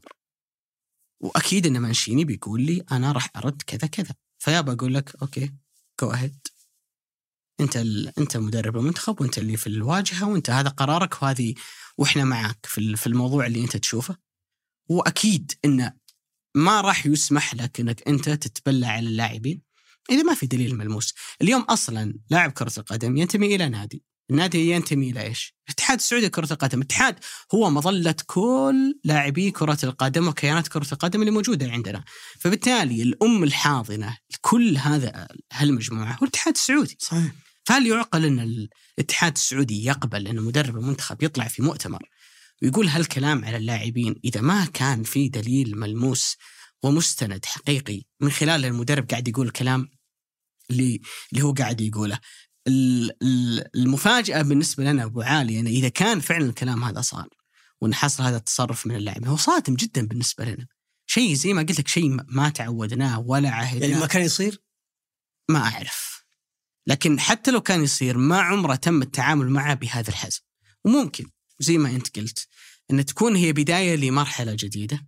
أنا ممكن أضحي فيها بكذا لاعب. أنا ممكن في كذا لاعب يدفع الثمن بس للمستقبل سيتم النظر والتعامل مع المنتخب على أنه ما هو بخط لا يمس. ما هو بخط أحمر اللي. بعد الخط الأحمر. يعني إحنا نشوف. اليوم كأس أمم أفريقيا. عشان نعطيك نموذج على التساهل اللي ممكن يصير من بعض الاتحادات. واحد زي أونانا يروح يلعب مباراة مع مانشستر يونايتد في الدوري الإنجليزي ويقول منتخب بلاده العبوا المباراه الأولى بدوني عشان بلعب مباراة مهمة ضد توتنهام في الدوري الإنجليزي وإذا خلصت منها بجيكم.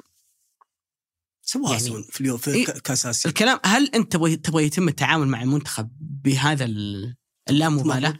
ولا تبغى يصير المنتخب دائما إنه خط أحمر بالنسبة لل- للبقية؟ خط أحمر للاعب للجمهور أيضا أنا أنا يفاجئني صراحة يا أبو عالي إني سمعت ناس كثير تتكلم يقول لك والله المفروض إن مانشيني ما طلع يتكلم. المفروض إن الاتحاد السعودي نزل بيان. المفروض إن مانشيني اليوم أنت لو تشوف قائمة نشرتها بالمناسبة قناة الكأس لأعلى المدربين رواتب في كأس أمم آسيا تقريبا عندنا 24 منتخب لو تجمع ال 23 منتخب رواتبهم ما تجي راتب مانشيني لحاله. 25 مليون يورو. يعني تتكلم عن رجل راتبه 25 أعلى مليون. بكثير. الثاني اللي وراه 2 مليون. اللي هو أعتقد إنه كلينزمان. يعني 10 أضعاف أقرب واحد له. السؤال هو إحنا جايبين مانشيني بهذا الرقم. فسكة. عندنا فلوس زود ما ندري وين نوديها. ولا لأنه يتم النظر للمنتخب على إنه شيء قيم ومهم ومشروع كبير بالنسبة لنا. اليوم إحنا قاعدين نستثمر في الرياضة أكثر مما يفعل أي بلد آسيوي آخر. تحمست شوي. أول مرة. أكثر مما يفعل أي بلد آسيوي آخر. قاعدين ننفق على على الدوري وعلى اللاعبين. والآن مشروع حتى استضافة كأس العالم 34 راح يتم الإنفاق على الملاعب. وتم الإعلان عن ملعب الأمير محمد بن سلمان في القدية بتقنيات غير مسبوقة في في كل ملاعب ال- ال- العالم. لما يكون عندي هذا المشروع الكبير جدا. جزء منه أنا ما أسترخص المنتخب. أنا لما أجي عند المنتخب لازم أجيب له مدير فني اسم وقيمة ومكانة فبالتالي أجيب له واحد زي مانشيني. مانشيني اللي توه زي ما أنت قلت لي يا أبو علي قبل أن نسجل تو مجدد عقده مع المنتخب الإيطالي. فبالتالي إني أفك عقده مع المنتخب الإيطالي وأجيبه بهذا المبلغ اللي أنا أبغى أقوله. أنا ما أجيبه عشان يتوارى خلف أحد وأحد يطلع يصرح ومانشيني يكون في الصف الثاني لا.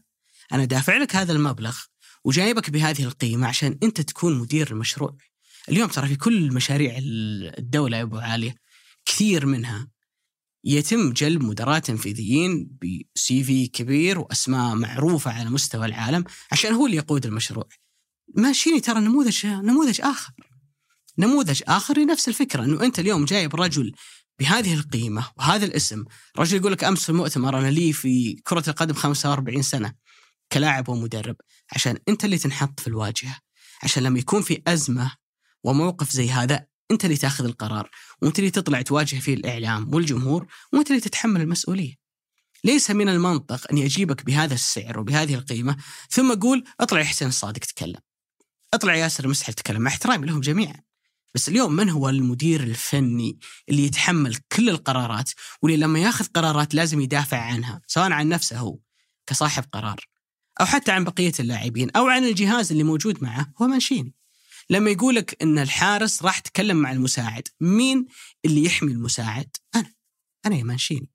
مانشيني ما هو محتاج إنه يختبئ وراء أحد وأحد يطلع بيان لا. يقول لك أنا اللي بطلع وأنا اللي بتكلم والرجال قالها قال بعد يومين تعالوا هنا في المؤتمر الصحفي وأنا بجاوبكم ممكن إي ممكن ممكن النموذج هذا جديد علينا إحنا متعودين إنه دائما فيه مدرب وفي مدير منتخبات في إداري في هو اللي يعني اليوم لا المرحلة الجديدة اللي قاعدة تصير إن المدير الفني هو اللي بيده الخيط والمخيط زي ما يقولون. ترى هذا اللي صاير في كل مكان في العالم. صحيح. انظر مثلا اللي صار في الهلال. لما صارت مشكلة سلمان الفرج مع جيسوس. من اللي طلع تكلم؟ جيسوس تكلم طلع تكلم جيسوس. بنفسه بنفسه إي. العاده الهلال ما يتكلم ولا حتى المدرب يتكلم ولا أحد. طلع جيسوس بنفسه دافع عن نفسه عن قراره قال كان اللي اخذت القرار. ما أحتاج إنه فهد بن نافل ولا أحتاج إنه فهد المفرج ولا أحتاج أي أحد آخر. فأعتقد إنه المرحلة الجاية لازم نتعود إنه لما نجيب مدير فني بهذه القيمة وهذا السعر وهذا السي في وهذا التاريخ ترى الطبيعي والمنطقي هو اللي بيكون في الواجهة. وإذا طلع وأخذ قرار وأعلن عن عقوبة أو أعلن عن أي شيء ترى هو اللي يتحمل مسؤوليتها. نعم هو يتحمل هو المدير. هو هو الشخص الملام هو الشخص المصدق. يعني أنت في في أي إدارة أو منظومه في ال- في الموارد البشرية دائما المدير هو المصدق. علشان أنت ما تخلق جو عام غير صحي خلاص المدير مصدق وتبدا تنظف بعدين تحقق مع المدير تشوف تاكد لو تبغى تاكد بس واضح إن من طلوع منشيني ومن تصريحه واضح إن الأمور يعني شبه شبه متأكدين. اللي أبغى اوصل أبو علي إن هذه حالة جديدة علينا كسعوديين، حالة جديدة على الجمهور، حالة جديدة حتى على اللاعبين، حالة جديدة حتى على المدرب والاتحاد السعودي. ومنشين لما يقول أنا عندي 45 سنة فعلا هو عنده 45 سنة من القضايا كثيرة. ترى ما مثل منتخب إيطاليا كثير بسبب انه كان- رجل غير منضبط. يعني. لا في لا كأس العالم 86 شارك بسبب إنه ترك المعسكر. و90 تم ضمه ليقيم في إيطاليا ولا لعب ولا دقيقة. 94 تهاوش مع ساكي قبل كأس العالم بسنة وقال اعتزل دوليا أنا وخلاص ساكي مدرب منتخب إيطاليا. قال بعتزل دوليا عمره 29 سنة ولا لعب ولا اعتزل فعلا دوليا ولا لعب كأس العالم 98 يعني أربع سنوات غير مشاكله حتى على مستوى على مستوى الأندية لعب معها من ناحية آه، سلوك- بيقول, لك واحد أبو علي هو مشكلجي أصلا. بس ما يهمني هو تاريخ. أنا دحين هو دحين في في مرحلة قائد الآن هو يعكس لي هذا الشيء. في فترته لكل زمن آه خلينا نقول ظروفه اللي هو ولد فيها ونشا فيها لأنه مختلفة. قبل 40 سنة تكلم 45 سنة. فهي مختلفة حتى على مستوى الأندية اللي دربها ترى دخل في صدمات مع اللاعبين ولكن العادة مدرب منتخب وطني ما يدخل في صدام مع اللاعبين ولا عمرها صارت. لأن مدرب المنتخب الوطني العاده إنه يحتوي اللاعبين ولا يقابلهم كثير. الصدامات دائما تصير بين اللاعب اللي ما يتم ضمه ومدرب المنتخب الوطني. بس اللاعبين اللي هو يدربهم ما تصير صدامات تصير دائما بين اللاعب والمدرب الفريق الأندية. فهذه حالة جديدة. الشيء اللي المؤثر فيها كلها إنه منتخبنا الوطني أقولها بصريح العبارة ما كان عليه ذاك ذيك الحماية أو الاتحاد السعودي بشكل ما كان عليه ذيك. المنتخب الوطني خلينا نقول السعودي الأول. ما كان عليه ذيك الحماية القوية من المجتمع من سنوات. هو دائم محل صراع محل تشكيك محل تقليل محل آه، انتقاد. يعني طوال السنوات ضمن اعتبار ولا كانوا يلامون على أشياء كانت تحدث في السابق. ممكن كانت صحيحة. ما ألومهم فيها. ولكن يجب أن يكون كل مواطن مسؤول تجاه المنتخب السعودي على أن هذا المنتخب ما يمس ولا شعره. عشان هذا الشيء ينعكس عند اللاعبين. ترى اللاعبين ما راح يحترم انه يلعب بقميص المنتخب لأن المنتخب ما يعطي راتب. والمنتخب العادي يجيك في أيام أنا أبغى أرتاح فيها الأوف حقي اللاعب يشوفه زي كذا. خلني أرتاح ليش أروح أيام العمرات الودية؟ خلني أرتاح أسافر فيها. فيجي في وقت ولا هو ذاك الجماهيرية والقيمة الكبيرة من ناحية إني بلعب مباراة فيها أدرينالين كثير. فيبغى يرتاح ما يبغى يلعب. بس أبو عاليه ترى المنتخب ما هو خدمة مجانية. ما يعني ما المنتخب المنتخب اللاعبين الله يزيدهم ويبارك لهم قاعدين ياخذون مكافآت مع المنتخب لما يكسبون ما ياخذونها مع انديتهم إي أنا أقول لك المباراه الودية. يسافرون طيارات خاصة ويعاملون أفضل معاملة يعني فكرة الترويج إن اللاعب يروح يؤدي خدمة للمنتخب مجانا ترى ما هي صحيحة يعني. أنا اللي بقول إنه اللاعب ما بيروح مباراة ودية لأنها ما فيها ذاك الحماس الكبير خير يرتاح في نهاية الأمر. والجمهور الإعلام دائما يشوف المنتخب السعودي أو المنتخب الوطني الأول هو بذاك ما يعري أي أهمية ما يفكر فيه. ضميت لاعبي ما ضميت لاعبي أنت ب... هذا هو الصوت اللي كان يسمع من سنوات وهذا شيء كارثي ترى ابو علي يعني الحماية. المنتخب يا أبو علي كلهم كلهم يحبون المنتخب وقت الانتصار. تدري الانتصار له ألف والد يا أبو علي. أما الخسارة فطفل اليتيم. كل واحد فاز المنتخب يتبنى هذا الفوز. الخسارة بتحمل شخص واحد وبياكل. كلمة أخيرة بس. ودي إني أنا صراحة اقولها لانها تبرد خاطرك. إي والله تبرد خاطر قد ما يكون الجمهور مع اللاعبين الموجودين مع المدرب الموجود قد ما يكون المنتخب السعودي قيمة عند الأجيال الجاية. لما الجمهور يقوي اللاعب على مدرب طول عمرك لن تكون منتخبا قويا ولن تكون منتخبا صالحا للمنافسة. هذا المنتخب الوطني وقسها على الأندية. وشفت تشيلسي والانديه المتمرده كيف اللعيبة المتمردين مع أندية كثير. وتدري الفارق أبو علي أن المنتخب تحس أنك أنت تحب اليوم اللي يلعب فيه. اليوم اللي يلعب فيه المنتخب الروح الوطنية الحماس الناس كلها كلها معه. لكن النادي أنت تحبه كل يوم. اليوم اللي يلعب فيه واللي ما يلعب فيه في سوق الانتقالات في أي قضية يكون هو موجود فيها ف طبيعة محبة المشجع للمنتخب تختلف دائما عن طبيعة آه، محبته للنادي. يعني عنده منافسه إي وأعتقد إن الشيء هذا ترى موجود في كل مكان، يعني ما- هو بشيء خاص فينا إحنا، لا في كل مكان في العالم ترى المشجع يحس إن النادي هو جزء من هذا ال- الكيان، أنا اخترت إني أكون جزء منه. المنتخب أنت ما عندك خيار، كلنا كسعوديين مالنا الا ومالنا الا إن نشجع ونقف وراه. في كل مباراة يلعبها. تدري ليش هم هم كل يوم مع ناديهم لين في منافس معاه في البيت. في الحارة في العمل في المدرسة في. مكان بس المنتخب منافسك تراك ما تشوف إيه، وبعيد عنك. بعيد عنك ولا يمكن ما تفهمه حتى وادري إيش قاعد. أنا أتذكر أبو علي قلت لي قبل سنه قبل فترة طويلة صار موقف بينك وبين محمد أمين. محمد أمين أتوقع إنه عليه يعني. صوت كذا مسموع في تويتر صحيح. قلنا ولا يعني تعلمنا ولا؟ لا لا شوف العام الماضي كان كويس. يعني في في دعوة أنا صراحة وجهتها له انه يطلع معنا في حلقة من مرتده وكانت الفكرة أنه okay. بعد تجربة المنتخب في كأس العالم 2022 ترى ما انحكى عنها بعد المشاركة. okay. عن التفاصيل والكواليس والخطة والتحضير وكل الأشياء اللي صارت. فكان عندنا اعتقاد أنه نبغى واحد. إي نبغى واحد يطلع يتكلم عن التجربة اللي اللي صارت. رينار تعرف موضوع المترجم فكان عندي اعتقاد إنه محمد أمين لو طلع بيكون عنده قيمة. يقدمها كونه مساعد ومترجم وقريب يعني لمدرب ال- المنتخب. وخليني أكتفي بالقول إنه رد علي رد علي ما كان أفضل رد صراحة ممكن إني إني إني أحصل عليه. ف مع ذلك ما أشوفك إنك إي زي الموقف هذا ترى المفروض إني تميل في الصف. حالة لكن بأمانة أنا من الناس اللي أحس انه ظلم كثيرا كثيرا في الطرح اللي كان في اليومين الماضية، سواء الطرح الجاد منها اللي قاعد يتكلم على إنه واحدة من مشاكل المنتخب هو في في في الترجمة. ما بين مانشيني وما بين اللاعبين.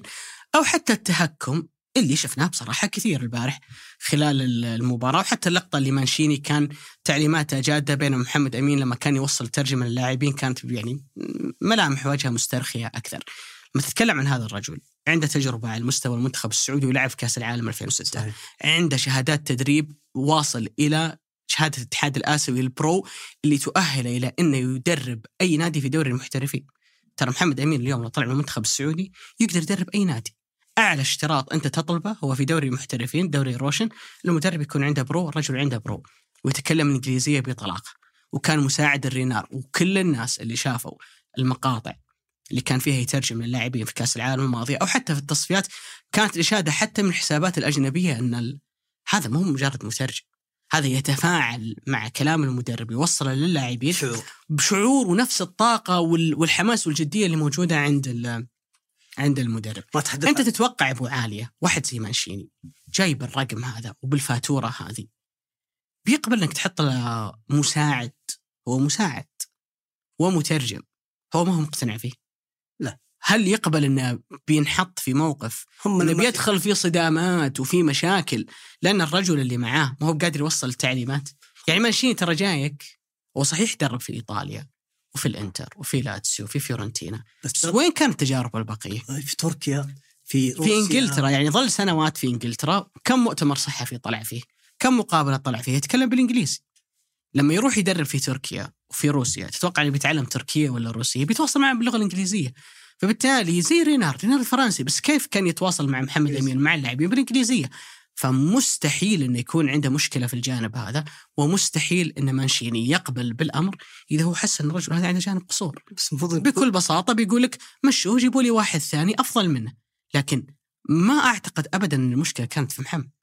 والرجل واحد من أفضل الكفاءات اللي موجودة عندنا ونفخر فيها ونعتز فيها. ليش قلت لك القصة اللي أول؟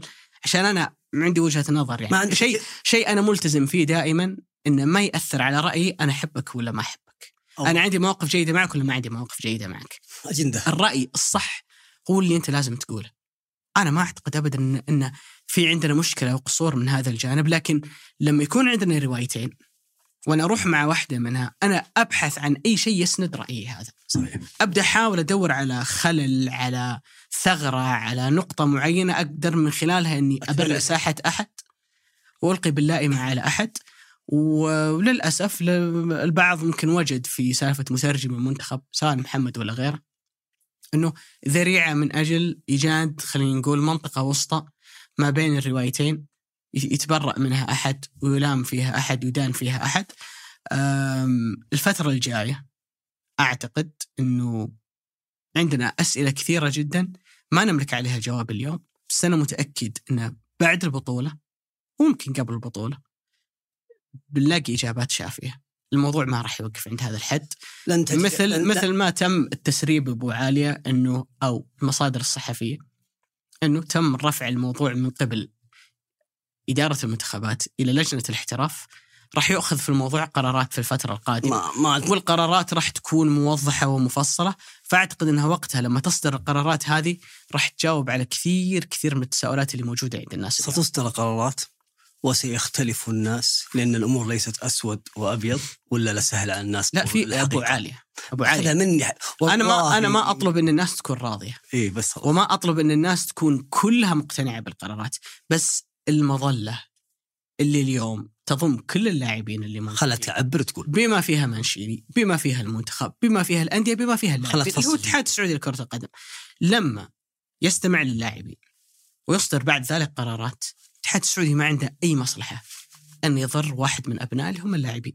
لكن إذا كان في مخالفات ارتكبت من قبل بعض اللاعبين وصدر في حقه عقوبات هنا أنت بتحط نقطة نهاية السطر في هذا الموضوع. حديث ساعة وموضوع الواحد ما يقدر يتجاهله. ولا أعتقد إنه المرحلة الجاية التركيز نحتاج إنه يكون مع المنتخب صح. بشكل أكبر. لكن بحكم إنه ما كان عندنا حلقة ما قبل مباراة عمان فما كان في مجال نحكي في هالموضوع بشكل أكبر. يمكن تداولناه اليوم ولا مثل ما قالوا اللاعبين بعد المباراة سالم والبليهي وغريب كل اللاعبين اللي طلعوا وصرحوا إنه نركز في الجاي. البطولة بدأت منتخب خذ ال take off خذ ال- انطلاقة. الانطلاقة اللي في في البطولة وبإذن الله تعالى ما يردهم إلى النهائي. يرجعون بالكاس يا. رب أنا أثق مانشيني كثير لأنه رجع الإنتر للبطولات في سنة بعد غياب 16 سنة. رجع السيتي للدوري بعد 44 سنة ورجعهم برضو للبطولات بعد 36 سنة. رجع إيطاليا لبطولة اليورو بعد 51 سنة تقريبا. أه، حقق الفيولا آخر لقب في تاريخهم من حققه سنه 97 إلى الآن ما جابوا ولا لقب. فرجل صناع أو كسار العقد على قولتهم. حتى على مصايد الأندية ترى. جاب الدوري لسامبدوريا الوحيد. جاب الدوري للاتسيو بعد غياب 28 سنة. يعني هو يكسر العقد. كلاعب. يعني كلاعب. وذيك كمدرب. فإن شاء الله يكسر عقدة الفوز باسيا بإذن الله تعالى والأمل على لاعبي الأخضر كبير جدا. لأنهم قادرين اولا. ولان يقف وراءهم جمهور كبير جدا. يسافر وراهم في كل مباراة. أتمنى يا رب إن الله يوفقهم ويعطيهم على قد تعب. إن شاء الله نفرح سوا هنا وحاطين الكاس بيني وبينك بعد. آه، بإذن الله بإذن الله تعالى. شكرا لك. شكرا لك يا أبو علي. شكرا لكم شكرا لمحمد الفوزان في إعداد وإنتاج هذه الحلقة. عبد الرحمن عبود في التصوير وفي الإضاءة ياسر كدشة يوسف إبراهيم في التسجيل وعبد العزيز المزي في الهندسة الصوتية وفي التحرير مرام الضبيبان وفي التلوين أحمد سالم. وفي إدارة الإنتاج عبد المجيد عمر. وفي إدارة محتوى التواصل الاجتماعي أحمد غالب. هذا بودكاست مرتدة أحد منتجات شركة ثمانية للنشر والتوزيع. إلى أن نلقاكم في أمان